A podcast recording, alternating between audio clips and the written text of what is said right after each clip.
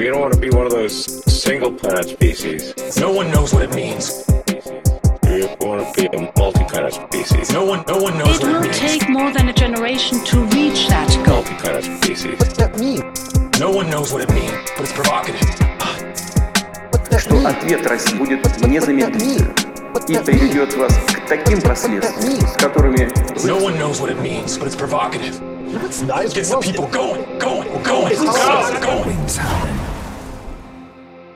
Zdravím všechny naše posluchače u dalšího dílu podcastu Globetrotters, který připravuju já, Vojtěch Boháč. A Tomislav Čečka? Naší další hostku jsme se snažili chytit k rozhovoru přibližně půl roku a jsme moc rádi, že se to konečně podařilo. Už za chvíli vám ji představí Tomislav, ale jak už to musíme dělat, tak na začátek chceme poděkovat všem našim dárcům, díky kterým vůbec tenhle podcast a také naše reportáže a další texty můžou vznikat.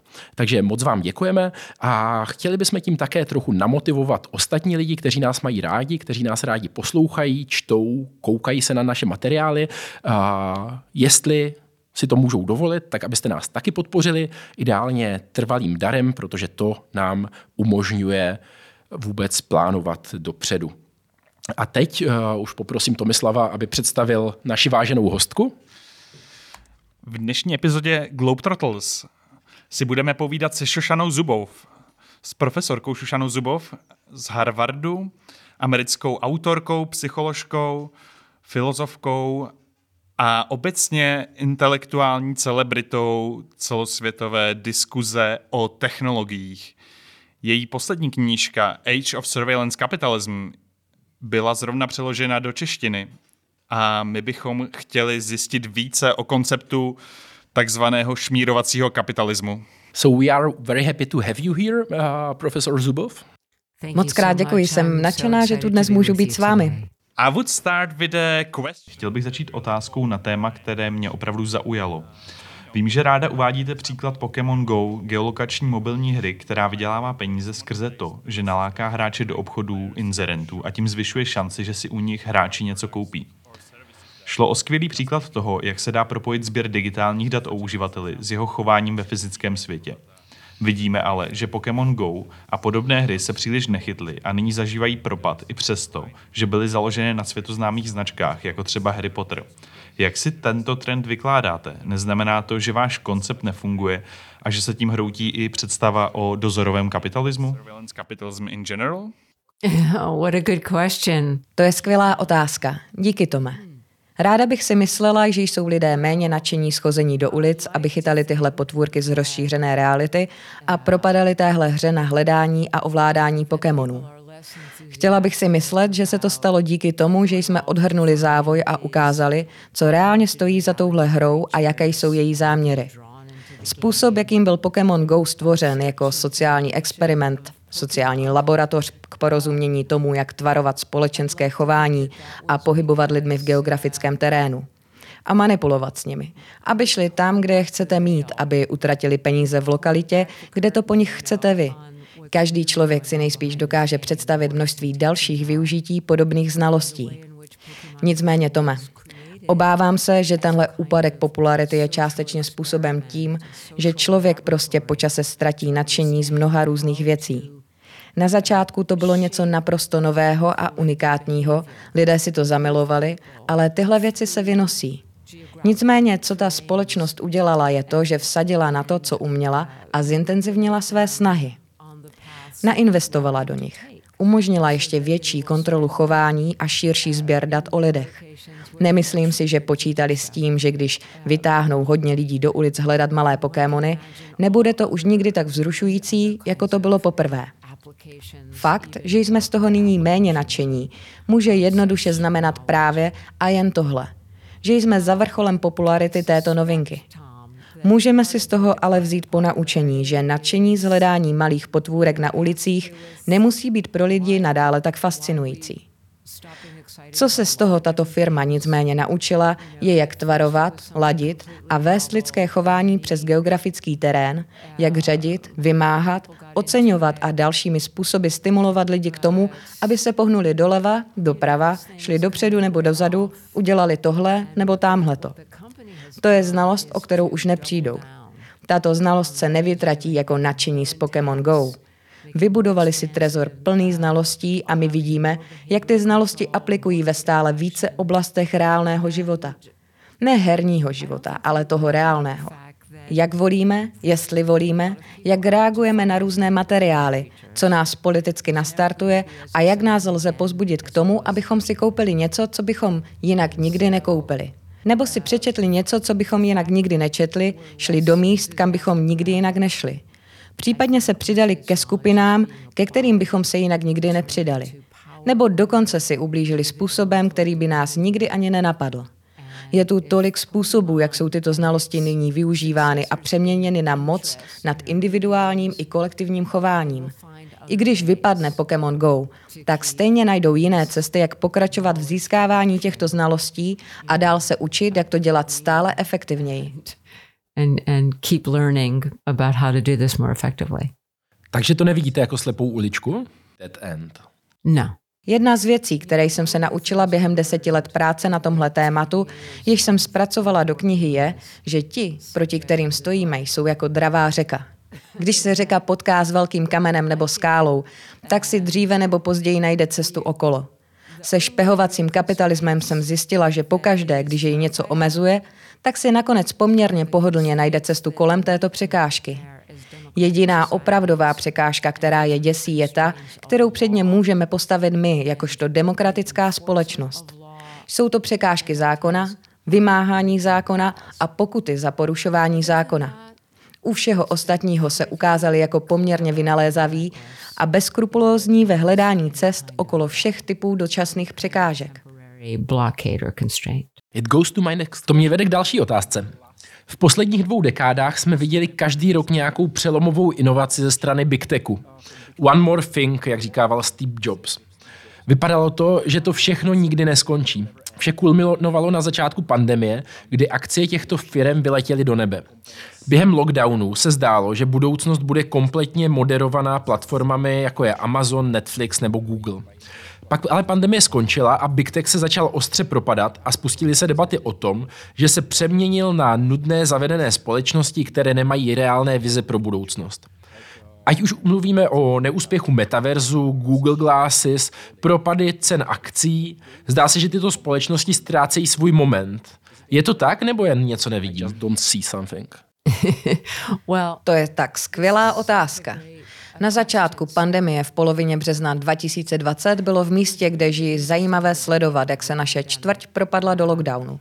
Četla jsem tenkrát rozhovor s Erikem Schmidtem. Mnozí posluchači budou vědět, že začínal jako první generální ředitel Google, poté byl předseda, pak šéf Alphabet. Nyní to je asi hlavní mluvčí celého dohledového kapitalismu, jeho hrdina, hlavní roztleskávač a ambasador a také investor. Četla jsem tehdy s ním rozhovor a byl v něm opravdu naštvaný na to, čemu lidé říkali techleš. Silné naštvání na Big Tech. Protože roky 2018 a 2019 byly tak velké roky tekleš. Erik Schmidt řekl reportérovi. Myslím si, že teď díky pandemii si lidé konečně uvědomí, že by měli být trochu víc vděční za všechny technologické společnosti a všechno to, co pro ně děláme. Předpovídal, že pandemie tekleš skončí. Mě tenkrát končilo 14-měsíční období, když jsem chodila po světě a bavila se s lidmi o kapitalismu dohledu od chvíle, kdy byla moje kniha vydána na začátku ledna 2019. Věděla jsem ze všech svých cest od tisíců lidí, s nimiž jsem mluvila, že tekleš se teprve rozjíždí. Kamkoliv jsem přijela, shromáždili se tisícovky lidí. A s dalšími týdny a měsíci byli posluchači stále mladší a mladší a mladší. Bylo to něco, kam jsem se chtěla dostat. Chtěla jsem mluvit s vámi a vaší generací. Vy jste totiž ti, kteří tohle celé ponesou dál. Vždy jsem se těchto posluchačů ptala, proč si tohle přišli poslechnout. Slyšela jsem tolik naštvání a zlosti, tolik obav o lidskou svobodu, o demokracii. Kdekoliv jsem se objevila, slyšela jsem slovník tekleš. Tak dobře vyargumentovaný, tak hluboké porozumění problému, takový zápal. Věděla jsem, že není cesty, jak dostat tuhle pastu zpět do tuby, že pandemie bude přesným opakem toho, co předpovídal Schmidt. Pandemie totiž znamenala, že teď bude dohledový kart... Pandemie totiž znamenala, že teď bude dohledový kapitalismus v mém obýváku, v mé kuchyni. Že tu bude ve chvíli, kdy budu vzdělávat své děti, když se budu pokoušet mluvit se svým doktorem. Bude tu, když půjdu večer spát a když se ráno zbudím. Když budu chtít být ve svém volnu s přáteli na Zoomu, prostě v každé jedné aktivitě, kterou udělám u sebe doma. A z toho budou lidé definitivně šílet. Budou naštvaní a zlost jen dál poroste. A přesně tohle, Vojtěchu, je to, co se stalo. Když se podíváme na data z výzkumu, tak vidíme, že tenhle trend začal v roce 2019. Podíváme-li se ale na data sezbíraná během celé pandemie až do roku 2022 a začneme v USA, kde jsme byli první pod vlivem Big Techu a zároveň nejméně kritičtí, protože jsou to přeci jen americké společnosti, tak vidíme 90 a 80 lidí, kteří jasně říkají, že už toho mají dost. A ti od zákonodárců vyžadují, ať s tím něco udělají. Vyžadují zákony, ochranu před touto mocí, která se nikomu nezodpovídá. Tyto společnosti si od nás berou něco, co jsme jim nepovolili a u čeho ani nevíme, co vlastně berou. Nemáme nad tím žádnou kontrolu. Zašlo to příliš daleko. Není to svět, který jsme si pro život vybrali. Nikdy jsme nikoho z těchto lidí nezvolili. Není to budoucnost, kterou chceme. Teď vidíme stejné trendy v datech i v Evropě. Mimochodem, zrovna jsem se vrátila z Chile a digitalizace tam zdaleka není tak všudy přítomná v každém aspektu života společnosti, jako právě ve Spojených státech nebo v Evropě. Ale i v Chile jsme dostali čerstvé výsledky průzkumů, které mě překvapily tím, že ukazovali úplně stejný trend. Zhruba 80 až 90% Čilanů si myslí, že mají tyto společnosti příliš velkou moc. Nevíme, proč si berou naše data, co s nimi dělají. Tohle musí skončit. Takže tohle není konec kapitalismu dohledu, ale spíš mají moc, ve kterou Schmidt a jeho kolegové doufali. Ať už to bude nebo nebude bod zlomu, ať už to bude nebo nebude začátek konce.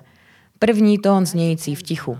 Tak to záleží na nás. Because Oh, sorry, uh, I just... Omlouvám se, že vám skáču do řeči, ale my jsme narazili na jméno Erika Schmidta v roce 2020, když jsme překládali článek Naomi Klein o rozvoji dohledového kapitalismu právě v době koronaviru. Schmidt byl tenkrát na pódiu s guvernérem státu New York Andrewem Comem a sliboval zdravotnictví na dálku.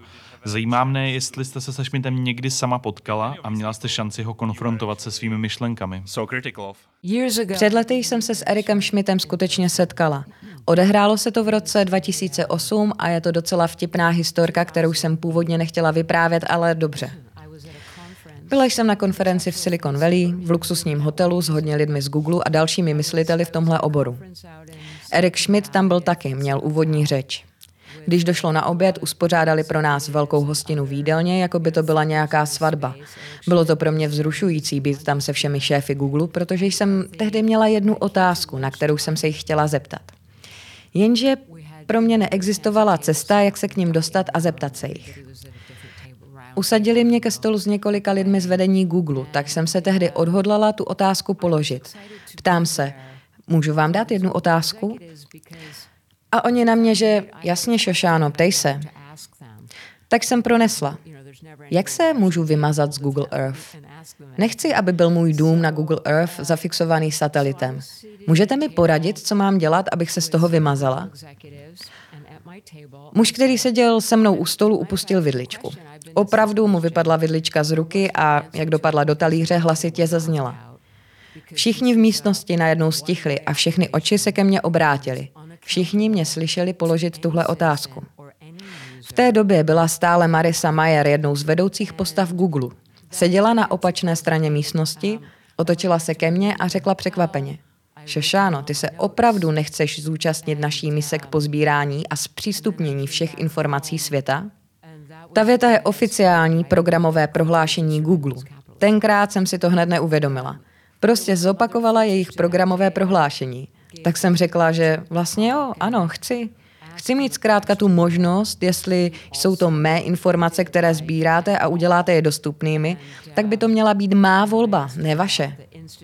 Byli všichni tak naštvaní, bylo to děsně skandální, že jsem se na to vůbec zeptala. Nebyla na to žádná odpověď, protože neexistovala cesta, jak se z toho vymazat. Je to totiž jednosměrná operace, za kterou nejsou zodpovědní žádnému občanovi, žádnému uživateli, nikomu. Ten den v roce 2008 jsem šla zpět do svého hotelového pokoje. Sepsala jsem si všechny poznámky a pak jsem šla domů. A to byl den, když jsem začala sepisovat svou knihu Věk kapitalismu dohledu. Byly tam další události toho dne. Erik pronesl úvodní řeč a já jsem mu položila otázku, která se mu také vůbec nelíbila.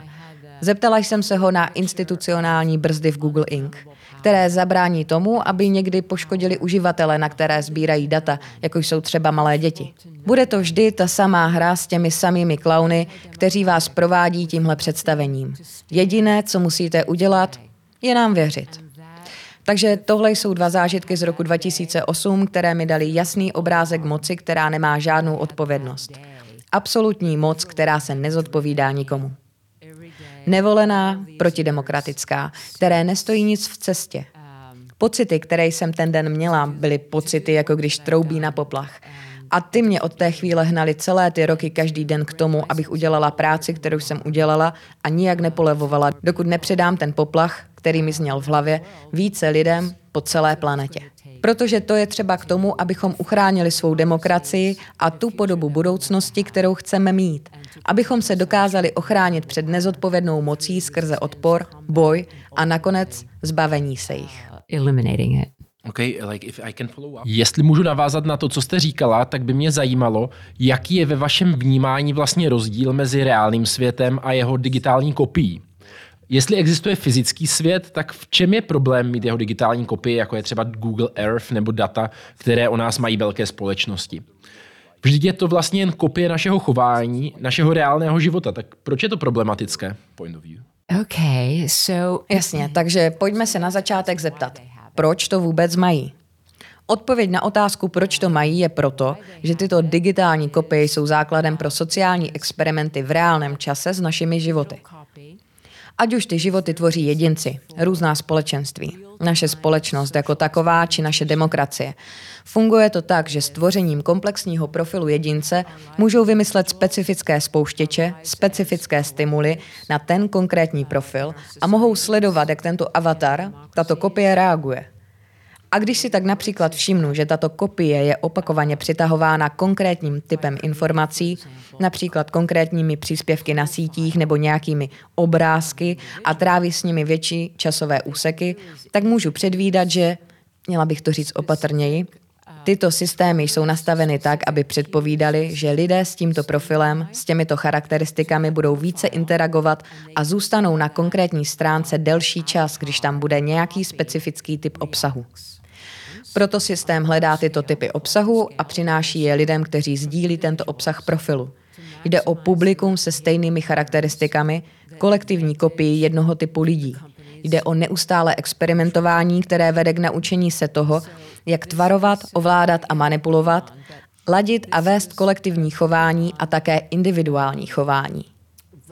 Protože se tento systém učí, jaký typ obsahu mu přivede jaký konkrétní typ lidí k tomu, že se chová konkrétním způsobem. Ve svém celku je tento systém programován k tomu, aby maximalizoval produkci behaviorálních vzorců ve velkém měřítku, ať už se bavíme o společenstvích nebo jednotlivcích, ve prospěch komerčních zájmů daného podniku. Začali jsme s Pokémony, ale co jsme se naučili na Pokémonech teď, mohou aplikovat na globální společnost. A mohou to použít na celou společnost, na její segmenty, nebo můžou jít dolů až na úroveň jednotlivce.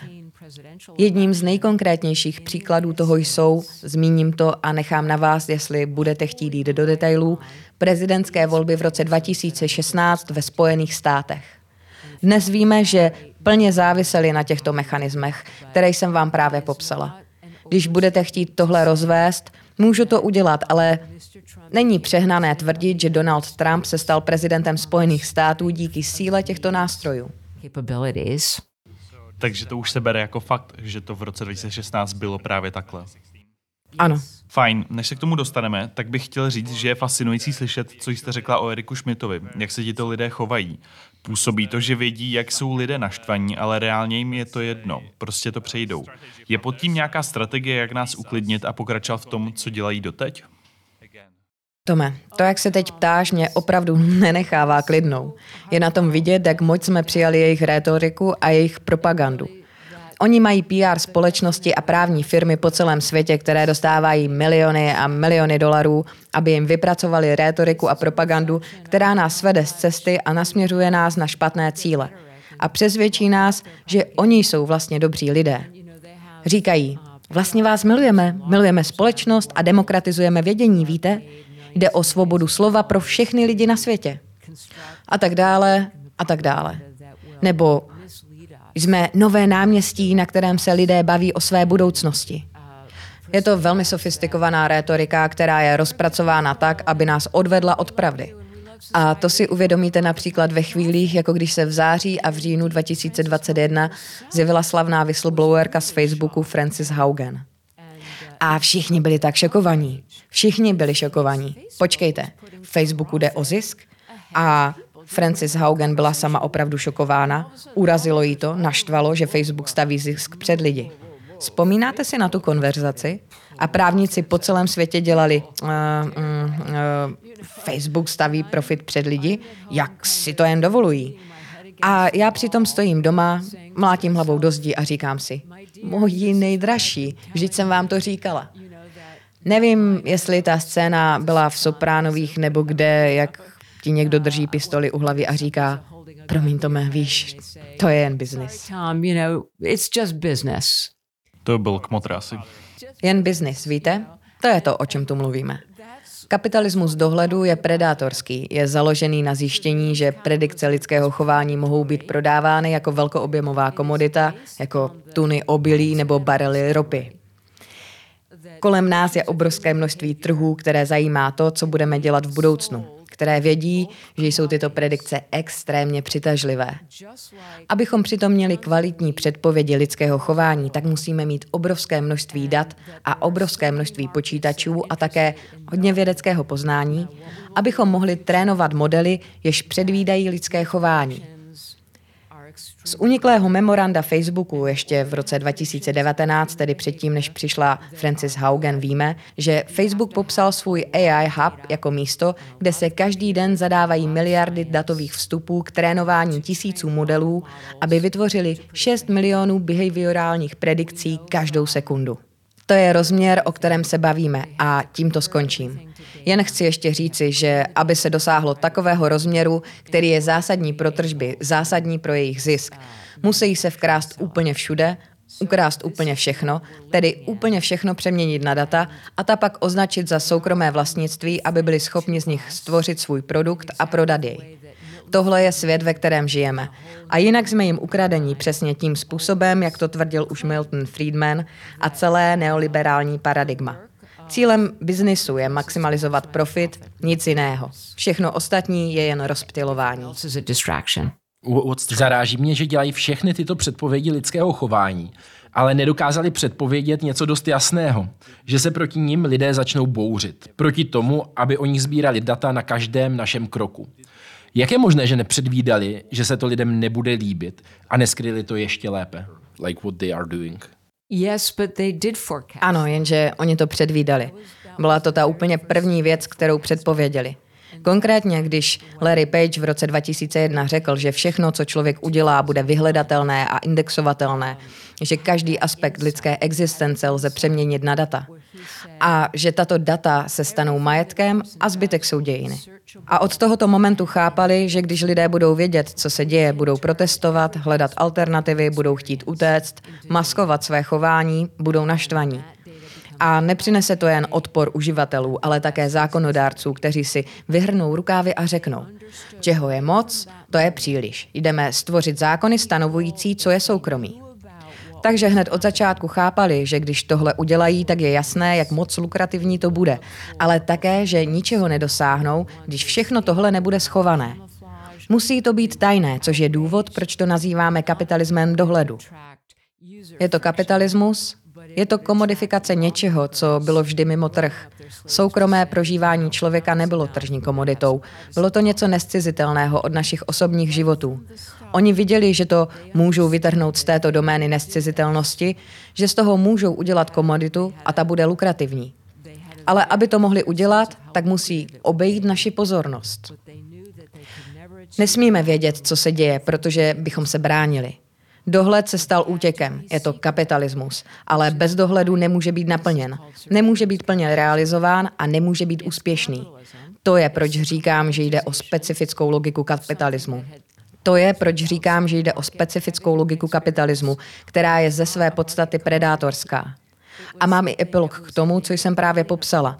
A když si mě tu necháte vychutnávat si to ještě jednu minutu, přečtu vám i tento epilog. Tenhle epilog je úhelným kamenem této podivné hádanky, protože už ten samotný fakt, že tohle předvídali v roce 2001, znamená, že se dvě dekády učili, jak zůstat skrytí. Stvořili globální dohledovou architekturu, která nasála každý aspekt našeho života, ať už víme, že jsme toho součástí nebo ne. Ocitli jsme se ve třetí dekádě 21. století a tohle vyrostlo z malého startupu do mocného globálního institucionálního řádu s všudy přítomnou architekturou dohledu, nasávajícího každý aspekt lidské existence. Přesuňme se teď do severní Kalifornie, kde se vede soudní spor ohledně soukromí. Tato kauza míří proti Google, takže jdeme k tomu, kde to všechno začalo. V tomto případě proti Google stojí tato skupina jeho uživatelů, kteří vědí, že jeho akce hluboce narušují lidské soukromí do té míry, že Google pohnali před soud.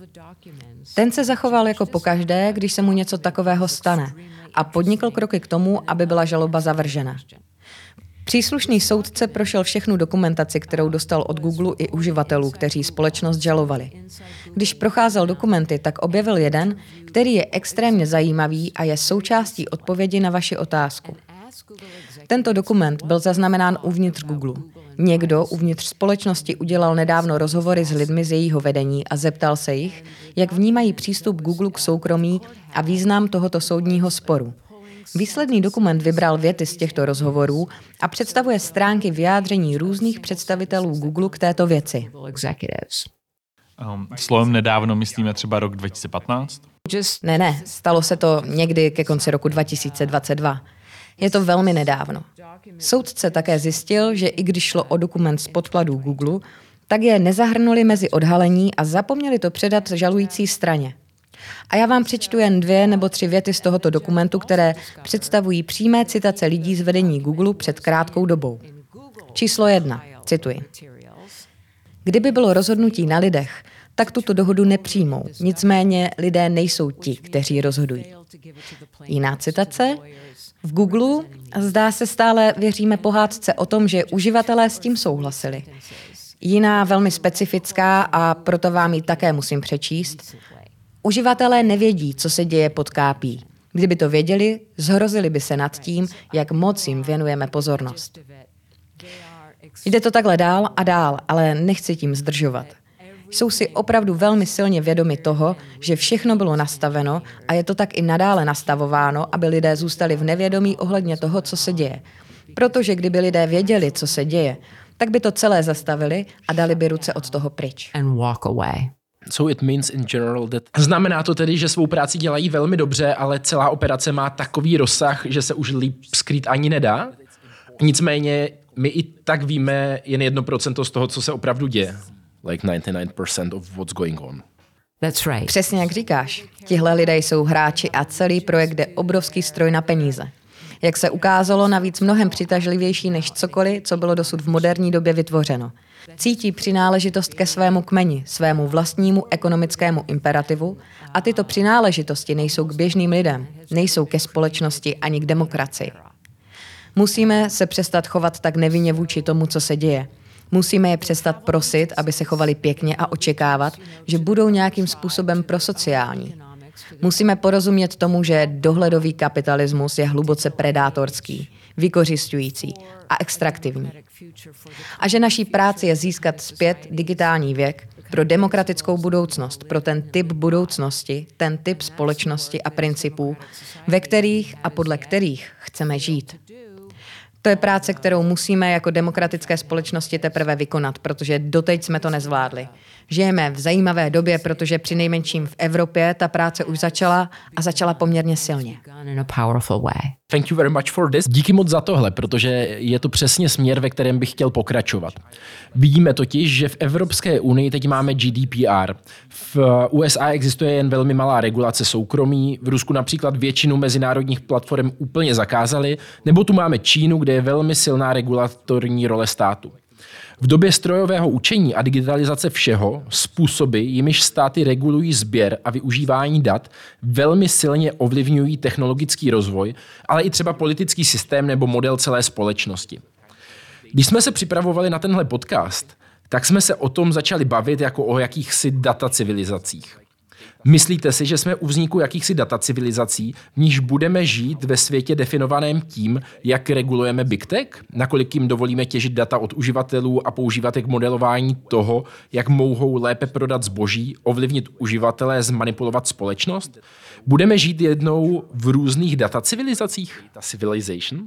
All right. So the way I make sense. Jasně, jak to chápu já, tak už dnes žijeme v počátečních fázích informačních civilizací.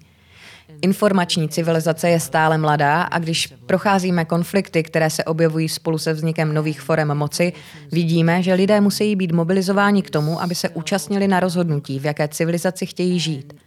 Pokusím se to udělat o něco méně abstraktní. Ukážu to na příkladu své vlastní země, protože její historii znám nejlépe, ale většina z toho, co řeknu, může být aplikována na téměř každý stát. Například na úsvitu industriální civilizace, jdeme na konec 19. a začátek 20. století, do rané průmyslové civilizace, kdy moc byla také extrémně asymetrická. Zaměstnavatelé a vlastníci kapitálu měli veškerou moc. Vlastnická práva byla téměř jedinými právy, na něž se hledělo. V mé zemi soudy a zákonodárci, kongres, prostě všichni uznávali jen práva zaměstnavatelů a vlastníků majetku. Práva zaměstnanců nebyla prakticky kodifikována. Práva konzumentů nebyla kodifikována. Vzalo to mnoho dekád boje a utrpení, ale nakonec se zrodilo odborové hnutí a kolektivní akce.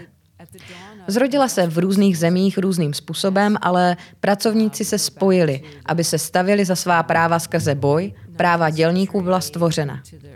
Zákonodárci už nemohli zanedbávat tlak veřejnosti a museli se spojit s občany, aby vtiskli práva zaměstnanců do zákonů. Aby chránili odbory a různá práva pracovníků, jejich zdraví, rodiny, včetně materiálních statků a potřeb. Stejným procesem jsme si prošli zprávy spotřebitelů. Stálo to hodně životů, hodně jedu, než jsme si stvořili zákony ohledně toho, co budeme jíst nebo léků, které budou v prodeji. A to byla noha ve dveřích pro další práva. Odtud se vyvinuly další legislativní instituce, veřejné instituce, které stály na dvou vlastních nohou pod veřejnými zákony, aby vládly, dohlíželi a vymáhali tyhle zákony. Tohle je příběh 20. století, který fungoval různým způsobem v různých zemích, různě na západě a na východě, ale rozhodně to bylo tak v západních demokratických společnostech a stvořilo to společnosti, v níž byla relativní rovnováha a symetrie moci, kde moc soukromého kapitálu byla omezená a řízena demokraticky. Přineslo nám to větší rovnost, rozdělení bohatství, úspěch odborů a mnoha oblastí života, veřejné vzdělání, zdravotní systém a tak dále. Když se posuneme do digitálního století a informační civilizace, když si projdeme touto transformací, tak si musíme teprve odpracovat tyto úkoly. Když si zmínil Čínu, tak ta je zářivým příkladem společnosti, která si tou prací prošla.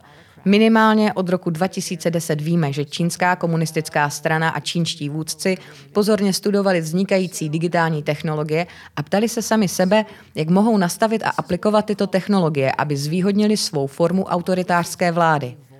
A to se stalo centrální otázkou jejich domácí i zahraniční politiky. Takže Čína je stát dohledu využívá tyto nezměrné toky dat vyprodukované svými polostátními společnostmi a míchá je s informačními toky stvořenými samotným státem.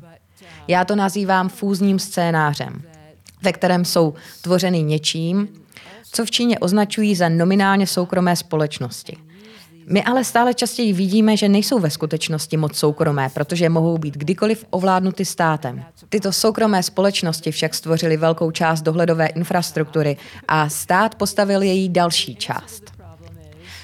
Následně se tyto toky dat spojí a dají čínskému státu neskutečnou dohledovou znalost a moc, která vychází z těchto znalostí a umožňuje až do malých detailů kontrolu chování nad obrovskými masami lidí.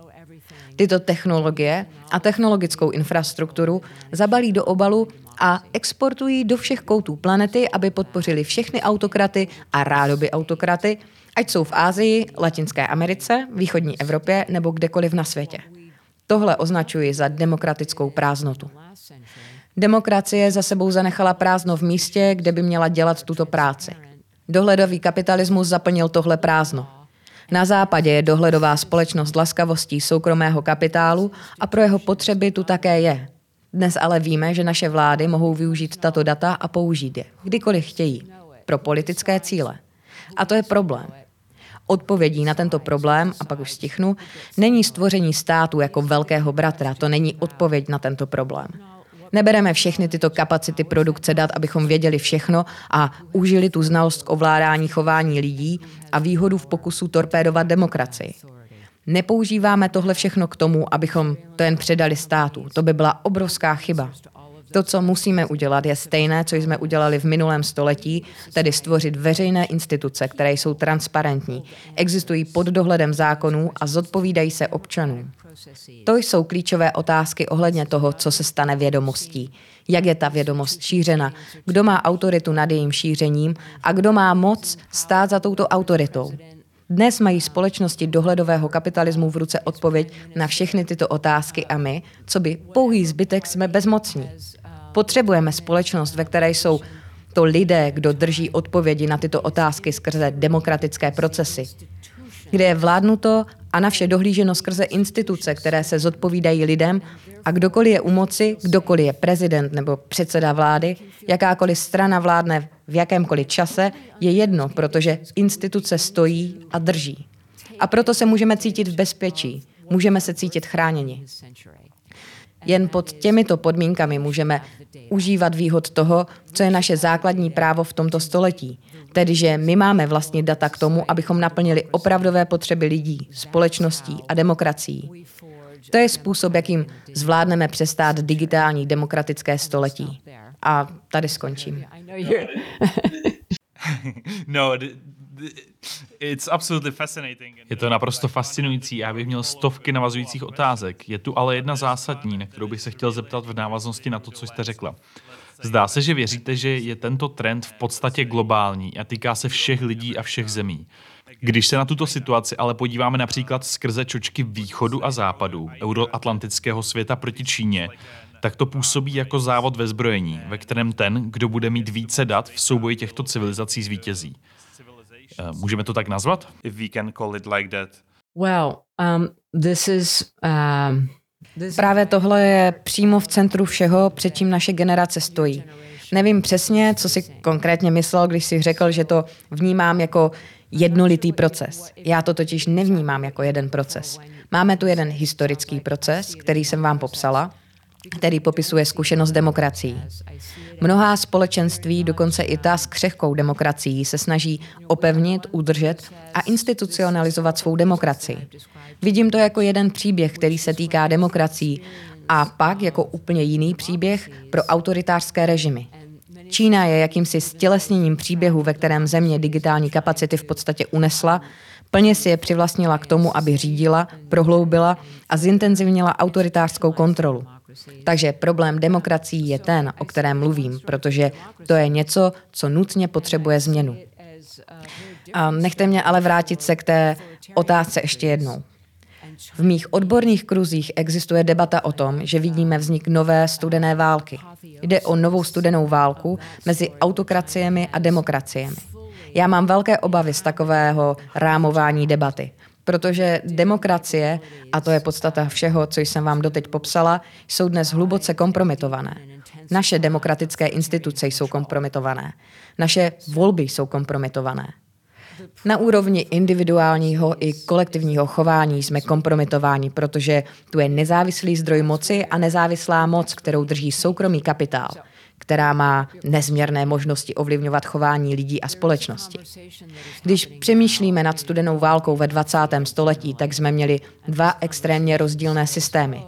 Ale když přemýšlíme o dnešku, tak máme hodně zemí, které jsou hluboce autoritářské a jako důsledek jejich autoritářství mají také tendence stát se dohledovými státy.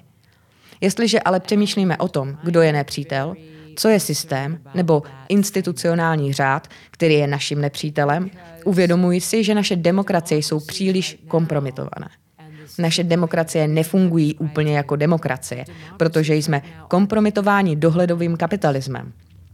Anulovali jsme toho už tolik ze svých demokratických principů, vzdali jsme se takové části své demokratické moci a umožnili dohledovému kapitalismu zaplnit tento prostor a stát se silou, nikomu se nezodpovídající mocí, která vlastní a provozuje prakticky všechny virtuální komunikační prostory. Kritickou digitální infrastrukturu, na níž záleží každý aspekt naší společnosti a společenské participace. Takže vidíme stále více, že některé společnosti jsou ochotny udělat výsadek do demokratické vlády a bojovat s ní o to, kdo bude kontrolovat společnost. Viděli jsme Google a Facebook, jak se o to pokusili v Austrálii na začátku roku 2021, když se vedla debata o australském vydavatelském zákonu, který přijímal jejich parlament. Když Facebook prostě vypnul své stránky, které představovaly část kritické infrastruktury pro australskou společnost, a čekal, že mu bude udělena výjimka v zákoně. V roce 2020 jsme v Evropě viděli velmi nebezpečný příklad, kdy Apple a Google provedli operaci v Evropě, když odmítli udělat úpravy v operačních systémech Android a iOS, kdy evropské země mohly vyvinout systém upozornění pro případ odhalení slabin, který by byl spadal pod moc evropských zákonů upravujících soukromí. Evropa by pak měla dohled nad ochranou dat uživatelů. Vybudovala by celý aparát, který by sledoval vše, co se děje a dával by data jednotlivcům a v případě potřeby je upozornil, že jsou něčemu vystaveni. Provázel by je bezpečně tímto prostředím, poskytoval data epidemiologům a veřejným zdravotním úřadům jednotlivých zemí. Pomáhal se zvládáním pandemie a držel naši společnost v bezpečí. Místo toho přišel Google a Apple a řekli, že EU se chce stát velkým bratrem. Nesmíte nechat žádná osobní data, aby se dostala na vládní servery. To bude velký bratr a budete žít v románu 1984. Jediná možnost, jak se udržet v bezpečí, je, když vaše data zůstanou ve vašem telefonu. Jen Apple a Google ochrání vaše soukromí. A to byla ta jedovatá základní lež, že Apple a Google uspěli v krmení obyvatel Evropy. A když lídři národních států a Evropské komise prosili Tima Cooka, aby udělal jen nejmenší úpravy potřebné k tomu, aby tyto evropské aplikace fungovaly, Tim Cook neřekl možná nebo že o tom bude přemýšlet. Řekl prostě, že ne. A doslova tím vykuchal demokratickou moc. Obešel každého demokraticky zvoleného zástupce v Evropě a bylo to tak maskované touhle šílenou rétorikou, že pro občany EU bylo snadné zapomenout na to, co každý ve skutečnosti věděl, totiž, že když nemáte společnost, tak nemáte ani žádná práva. Protože jen společnost vám dává práva. A když nemáte společenskou solidaritu, tak nemáte společnost. Google a Apple udělali to, co je v jejich možnostech. Rozdělili společnost. Narušili společenskou solidaritu. Dostali lidi k tomu, aby fungovali jen uvnitř jejich systému. Získávali informace a komunikovali jen uvnitř jejich systému. Ve výsledku tím došlo k oslabení demokracie a její možnosti vládnout, schopnosti uvalovat na sebe zákony a omezit moc těchto společností. To nám po dvou dekádách ukazuje, jak mocným se tento institucionální pořádek stal. Natolik zničil soukromí, informační integritu a stvořil podmínky pro bujení dezinformací. A jakou moc si přisvojil v kontrolování individuálního i kolektivního chování. Dnes svůj pohled navíc zaměřuje na narušování nejen různých odvětví, ale i samotné demokracie. Okay, I need to ask... OK, řekla jste, že demokracie jsou kompromitované, tak se vás musím na něco zeptat. Chtěl bych vědět, zda v kontextu posledního biologického a neurobiologického výzkumu věříte stále v existenci svobodné vůle, která je důležitá pro to vůbec mít demokracii. Well, uh, víte, dnešní frontová linie v extrakci behaviorálních signálů je v mentální aktivitě. To je místo, kde se vede boj. Neurologická aktivita, mentální aktivita. Zrovna jsem přijela z Chile, kde je velice silné hnutí pro neurologická práva. A to je hnutí, které získává sílu po celém světě, protože technologie, do kterých investují mimo jiné hlavně Meta a Google, jsou ty, které překládají neurologickou aktivitu do dešifrovatelných myšlenek a dešifrovatelného jazyka. Asi víte, že ve Spojeném království je známá právnička Suzy Allegre, která napsala důležitou knihu Freedom to Think, kde popisuje celé téma, ale stále je před námi obrovské množství práce v této oblasti. Řekla bych, že jako demokracie musíme pracovat naplno a dohnat je. Je tu tolik aspektů našich životů, které jsme vždy považovali za nescizitelné. Pardon, teď si nemůžu vzpomenout na jedno jméno člověk. Pardon, teď si nemůžu vzpomenout na jméno jednoho člověka, mm, Gramsci. Byl ve vězení za to, čemu věřil a část myšlenek v jeho zápiscích z vězení je o tom, že nás mohou dát mezi kamenné zdi za to, čemu věříme, ale nikdy se nemohou vloupat do našich myšlenek. Nikdy nám nemůžou ukrást naše myšlenky. Moje myšlenky a moje vnitřní útočiště, které je nenarušitelné. To je duch, který poháněl celý jeho deník z vězení. Je to to, čemu věříme. I v právu je pojem vnitřní svatyně, sanctum sanctorum, které nemůže být nikdy narušeno. Ale teď se rychle objevují technologie, které dokážou narušit tento prostor a hádejte co. O tomto prostoru přemýšlíme jako o nescizitelném, ale nemáme právní nástroje, které by nás chránily. A důvodem, proč je nemáme, je, že nikdy dříve nebyla ani možnost tento vnitřní svět narušit. Protože tyto technické možnosti nikdy dříve neexistovaly. Jsou bezprecedentní. That has never existed before. OK, like, to je hrozně zajímavé téma, ale musíme se pomalu posunout dál. Během přípravy na náš podcast jsme si všimli, že vaše kniha The Age of Surveillance Capitalism se prodává také na Amazonu. Řekla jste, že boj proti dohledovému kapitalismu probíhá na individuální i kolektivní úrovni. Jak ho vidíte na té individuální úrovni? Vnímáte platformu Amazon jako nástroj k prodávání své knihy jako vhodnou for selling a book? Well, you know, A víte, tohle je něco, co nazývám netolerovatelný problém. Prodej knihy je dobrý příklad. Reálné politikum dneška je to, že když se kniha nebude prodávat na Amazonu, tak si ji koupí méně lidí. Méně lidí k ní bude mít přístup. Můžeme říct, že jde o fakt, o popis, jak se věci mají. Rozhodně je to fakt v mé zemi. Mám k tomu dokonce i konkrétní experiment. Kniha byla publikována 14. ledna 2019 a k potěšení a překvapení nás všech se dostala do New York Times na seznam bestsellerů. Asi víte, že je to poměrně dlouhé čtení a takové se vždy mezi bestsellery nedostanou. It's, it's quite... No, ono to není úplně snadná kniha ke čtení. yeah, so Ano, všichni v našem týmu byli šťastní a nadšení, že jsme se dostali na tento seznam. V sobotu ráno jsme se probudili a měla jsem v telefonu plno zpráv, ať se podívám na stránky Amazonu. Podívali jsme se na stránky Amazonu a tam bylo napsáno, že kniha může být doručena za 6 až 7 týdnů. Mezi pátkem a sobotou se stalo, že Amazon všechny knihy vyprodal, takže je nemohl dál prodávat. Můj vydavatel nevytiskl dostatečné množství knih a proto je nemohl doručit Amazonu. To pro nás byla opravdová krize. Když pak Amazon tu knihu přestal prodávat, šly celkové prodeje během pár hodin totálně dolů. Najednou představovali jen malý zlomek toho, jaké byly ještě o den dříve, když ten titul prodával Amazon. Co jsem udělala já? Co udělala Shoshana? Napsala jsem knihu o dohledovém kapitalismu, u které jsem vážně chtěla, ať si ji přečte co nejvíc lidí, abychom mohli kapitalismus dohledu ukončit. Kdybych ale nenechala kapitalisty dohledu knihu prodávat, méně lidí by si ji přečetlo. Co jsem tedy udělala? Já toto dilema čtu tak, že každý den používám telefon, mám veškeré kontroly soukromí, nemám na něm skoro žádné aplikace, snažím se mít vše tak šifrované a chráněné, jak to jen jde, ale když se chci účastnit na naší společnosti, tak neexistuje způsob, jak se vyhnout kapitalismu dohledu. Tak je to úplně pro každého z nás. Když se chceme účastnit společenského dění, tak jsme nuceni pochodovat skrze dodavatelské řetězce kapitalismu dohledu a všechny kanály pro sběr dat a manipulaci a všeho ostatního. A to by nás mělo mobilizovat. To by nás mělo naštvat a mobilizovat. Měli bychom udělat všechno, co musíme udělat s vědomím toho, co děláme a vědět přitom, že tohle musí skončit. Že musíme stvořit alternativy, které stvoří společnost a podmínky, ve kterých chceme žít. Poslední otázka, než skončíme. Co považujete za hlavní boj, který teď musíme proti kapitalismu dohledu vyhrát, jestli chceme současnou situaci změnit? I to change it. All right. Jasně. Základ je, že potřebujeme zákony. Když dáme dohromady seznam všech důvodů, proč kapitalismus dohledu uspěl, bude tam hodně důvodů, ale důvodem číslo jedna je, že neexistovaly zákony, které by jej zastavily. Takže to není individuální zodpovědnost každého. Ne, ne, to neříkám, dej mi vteřinu. Znáš mě určitě lépe.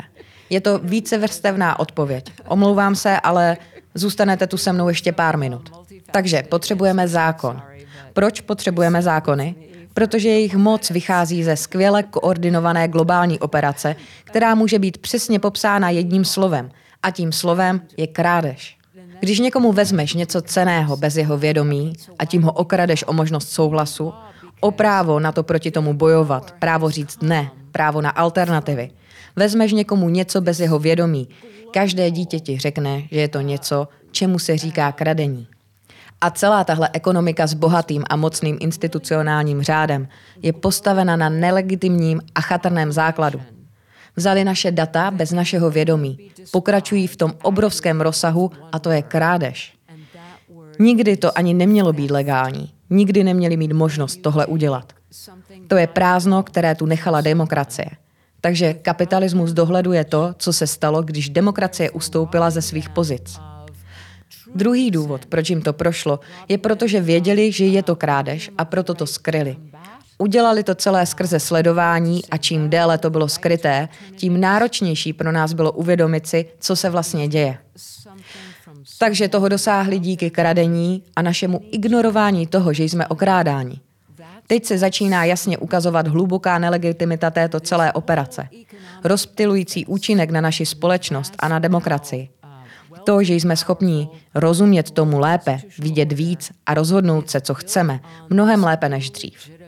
Teď už nemáme žádnou omluvu. Nutná je individuální politická mobilizace a část této práce je informovat se, informovat naše rodiny, informovat naše přátelé a komunity a naše děti, aby rozuměli, že soukromí není otázka soukromého zvážení. Na soukromí není nic soukromého. Společnost bránící soukromí je od základu jiná než společnost, která jej nebrání. Když se budeme chovat, jako by na soukromí nezáleželo, tak se rozhodujeme, že budeme žít ve společnosti, ve které je každý nahý. Všechna naše data jsou v ní odhalena a kdokoliv může přijít do našich životů, zjistit o nás všechno. A lze toho dosáhnout stejně lehce, jako když se stanete zákazníkem reklam na Facebooku. Je to něco, co udělala kampaň prezidenta Trumpa v roce 2016, kdy se stala obrovským nákupčím reklamy na Facebooku a skrze to získala přístup ke všem našim datům ve Spojených státech. Tak mohl Trump manipulovat velice konkrétními skupinami i jednotlivci a prostřednictvím tohoto vyhrát post prezidenta USA. Bavíme se o riziku pro jednotlivce, ale také o riziku pro společnost a naše instituce. Takže to samozřejmě začíná individuální mobilizací. Stejně jako tak musí začínat všechny akce. Ale jako individua nemůžeme tento problém vyřešit, stejně jako nemohl jeden dělník vyřešit problém zprávy dělníků. Bylo třeba zmobilizovat jednotlivce, ale pak je také propojit. Dnes nás nazývají uživateli a o uživatelích přemýšlejí jako o velké anonymní globální skupině, která nemá práva a je jen předmětem nezodpovědné moci. My ale nejsme anonymní uživatelé, jsme vysoce vzdělaní, nastartovaní občané, kteří studují to, co se kolem nich děje, jsme naštvaní, protože tohle není budoucnost, kterou jsme si zvolili. Nikdo z nás si nezvolil dystopickou budoucnost. Žádáme demokracii a to je práce nás všech. Zvláště pak práce vaší generace, což mě mrzí a omlouvám se za to, protože se to stalo za mého přihlížení. Stalo se to za přihlížení mé generace, ale stejně platí i to, že každá generace je teď potřeba k vytvoření, udržení a obraně demokracie. Takhle život funguje a teď je to práce vaší generace. Porozumět tomu a spojit síly. Možná to uděláme skrze profesní organizace. V našem sousedství, možná skrze jiné zájmové skupiny, možná skrze umění, protože umělci jsou dnes skutečně aktivní ve spojování se proti kapitalismu dohledu. Je tu tolik hudby, divadla, poezie i fikce, tance, opery, vystoupení. Je toho tolik, co dnes umělci dělají proti kapitalismu dohledu. Takže se musíme organizovat. Protože zákony nezískáváme od zákonodárců, ale skrze to, že zákonodárci cítí veřejnost za svými zády. Když kempuje před jejich kancelářemi, když se organizují skupiny, které s nimi mluví a vyjadřují naše obavy, když docílíme toho, že nás zákonodárci nebudou moci ignorovat. Když hledáme kandidáty, kteří chápou, že nemáme opravdu žádnou alternativu k demokracii. Omlouvám se, začnu znovu. Když hledáme kandidáty, kteří chápou, že nemůžeme mít opravdovou alternativu k autokracii, dokud neukončíme kapitalismus dohledu v místech, v nichž mají existovat svobodné a demokratické společnosti západu. Protože to dlužíme celému světu, každé společnosti, že budeme světlem, které ukáže světu, že technologická nezbytnost je jen fabulací a uměním zmatení lidí, stvořeným k tomu, aby nás udrželo ve správném směru, v ignoraci, ve zmatení a v podřízené pozici. V naší moci je to změnit. Evropa s tím začala. Nechci za sebou nechat pocit, že musíme začít úplně od začátku, protože důležitou legislativu už Evropská unie v roce 2022 přijala. Jde o zákon o digitálních službách a zákon o digitálním trhu, přičemž brzy budeme mít i zákon o umělé inteligenci. Tak to jsou zákony, které mění pravidla hry. Je tím práce na tvorbě norem a institucí hotová? Není. Ale tyhle zákony lámou zvukovou stěnu technologické nutnosti. Celému světu ukazují, že digitální svět nepředstavuje nějakou novou speciální realitu, která má svá vlastní pravidla, ale že je stejný jako každá jiná doména společnosti. A digitální svět žije v demokratickém domě stejně jako každý další aspekt společnosti. Nemá speciální výjimky, není na něm nic speciálního. A to je to, co dnes Evropa deklarovala. Demokracie vládne digitálu. Žádné z negativních dopadů nejsou nevyhnutelné. A konečně tu jsou podmínky, proto se o tomhle bavit a znovu zhodnotit základní otázky, na které jsme se měli zeptat už před dvěma dekádami. Tehdy jsme měli možnost stvořit podmínky pro demokratické digitální století. Tehdy jsme měli stvořit podmínky pro demokratické digitální století. Díky moc za tenhle inspirativní a mobilizující závěr našeho rozhovoru. Chtěl bych vám moc poděkovat, profesorko Šošano Zubov. Byl to skvělý rozhovor a moc vám děkuji za váš čas. Ode mě Vojtěcha Boháče. A od Tomislava Čečky děkujeme. Děkuji. Děkuji vám oběma za povídání a za skvělou konverzaci i za váš zájem o tuhle práci. Jsem nadšená z České republiky a z demokratických možností, které jsou dnes před vámi otevřené. Těším se, jak budete pokračovat s těmito myšlenkami ve vaší krásné zemi a v jedinečných podmínkách české debaty. Nemůžu se dočkat, jak se to všechno vyvine s vámi, pro vás a pod vaším vedením. Under your leadership. A ještě tu máme jednu část, kterou bychom rádi probrali, takže v našem rozhovoru s profesorkou Šošanou Zubov, která je svým způsobem intelektuální celebritou dneška a jsme probrali plno zajímavých témat a mě by zajímalo, Tomislave, co nejvíc oslovilo tebe z těchto témat.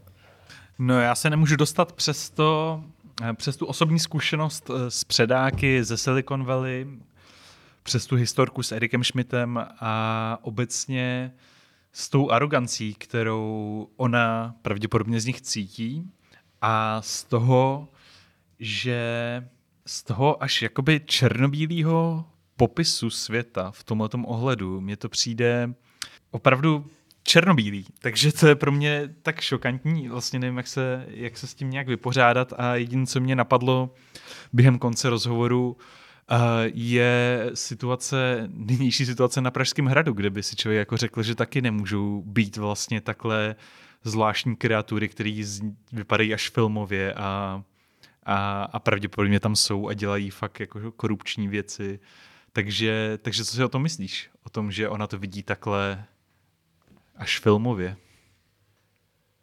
Uh, tak tady tuhle otázku konkrétně vlastně přijde mi, že když člověk eh, celý život bojuje proti Big Techu, tak eh, je pak pochopitelný, že ho takhle taky předkládá. Mě by osobně jako hrozně zajímalo, můžeme si pozvat do nějakého z příštích podcastů Erika Schmidta a zase to vidět eh, z jeho pohledu. Bohužel se nedostalo na plnou otázek. Já jsem chtěl zadat ještě desítky dalších otázek a ten rozhovor samotný ve mně vyvolával chuť tvořit ještě další, ostatně celou jednu sekci otázek jsme nestihli, protože jsme se rozpovídali o těch prvních dvou a, a osobně mě třeba tam nejvíc zaujalo, když se jako taky to na to trochu navazuje, když jsme se ptali na to, jak to, že vlastně přesto, že bojuje proti Big Techu, jeho součástí je třeba Amazon, a, tak se prodává knížka na Amazonu a hrozně mě zaujala ta její odpověď a, vlastně v tom smyslu, že i když člověk má mít individuální odpovědnost, tak v případě, že chcete bojovat proti tady tomu světu velkých technologií, co o nás sbírají data, tak je musíte taky používat. A vlastně to morální dilema, které ona nějak nepopírala, bylo vidět, že se s ním nějakým způsobem vypořádává, že to nebylo poprvé, co nad tím přemýšlela, tak tady tahle odpověď mě vlastně bavila skoro nejvíc, protože mně přišlo, že jsme se dostali jako hodně blízko k její osobnosti a k tomu jejímu uvažování. Takže tohle je něco, co mě hodně zaujalo a já doufám, že eh, posluchači tam najdou plno dalších témat, který nějakým způsobem budou triggerovat nebo vyzývat jejich vlastní přemýšlení. A jestli něco takového najdete, budeme moc rádi, když nám to napíšete eh, do našich e-mailů nebo vlastně třeba do postů pod eh, zveřejněním tohohle příspěvku a třeba nám taky řeknete, na co byste se zeptali vy sami, kdybyste se bavili s profesorkou Šošanou Zubov. V tomhle tomu hledu Vojtěchu já mám ještě jednu otázku a to je, jestli jsi slyšel něco, s čím si vyloženě nesouhlasil. Asi bych neřekl, že bych s něčím vyloženě nesouhlasil během tady téhle debaty.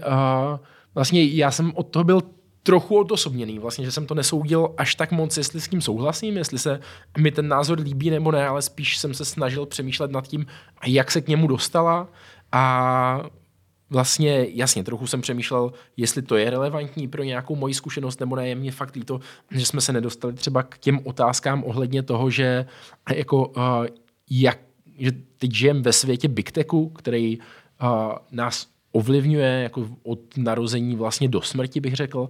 A to, že Big Tech od nás bere data a tím způsobem vlastně uh, platí za hodně věcí, kterými využíváme, tím, že tyhle data prodává, tak dostat se vůbec k tomu, jak drahý by všechno to, v čem žijeme, bylo, kdyby jsme neplatili svými daty. A jestli to není svým způsobem fair deal, že jasně, my sice Oni berou naše data a díky tomu my máme plno služeb levnějších. Kolik by stál mobil, kdyby eh, Android byl placený tak, jak má být a nebyl by placený tím, že vlastně velké technologie díky tomu, že nám ho dají, tak pak o nás zjistí hodně informací a dají nám personalizovanou reklamu a tak dál. A vlastně trochu víc by mě zajímalo ještě přemýšlení tady o té rovnováze, o nějakým ekvilibriu mezi tím, jako jak Big Tech nám zlepšuje životy a jak je vlastně zhoršuje a jak by se ideálně měla hledat ta hranice, na které by se to mělo potkávat. Je pravda, že paní Zubov tady z těch otázek vlastně i docela ráda utíká k té své hlavní message, která mi přijde, že je pro ní tak zásadní a tak důležitá, že se k ní vždycky stočí, což na druhou stranu chápu, protože je pravda, že když jsme si dělali přípravu na dnešní rozhovor, tak uh, jsem několikrát přišel k limitům svojí mysli, uvědomit si důsledky a vůbec velikost celého toho problému, takže v tomhle ohledu by se s ní dalo pokračovat hodiny a hodiny.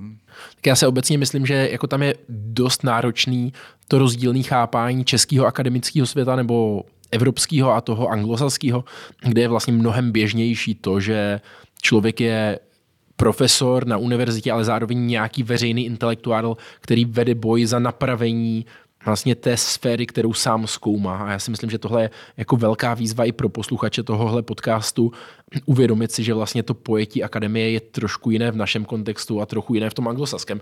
Zase na druhou stranu neříkám, kde je lepší, kde je horší a jestli bychom se třeba neměli my i inspirovat v tomhle. Přesně tak a proto možná to ukončíme výzvou pro naše posluchače, aby nám taky do komentářů napsali, jestli mají radši teda konzum nebo demokracii.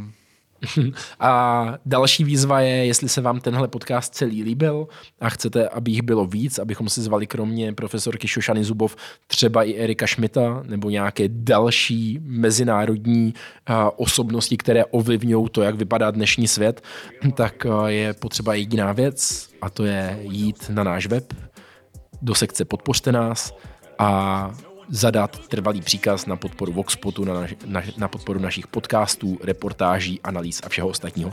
Já jsem moc rád, že jste tu dnes s námi byli, že jste si snad užili celé tohle povídání a těším se do dalšího dílu.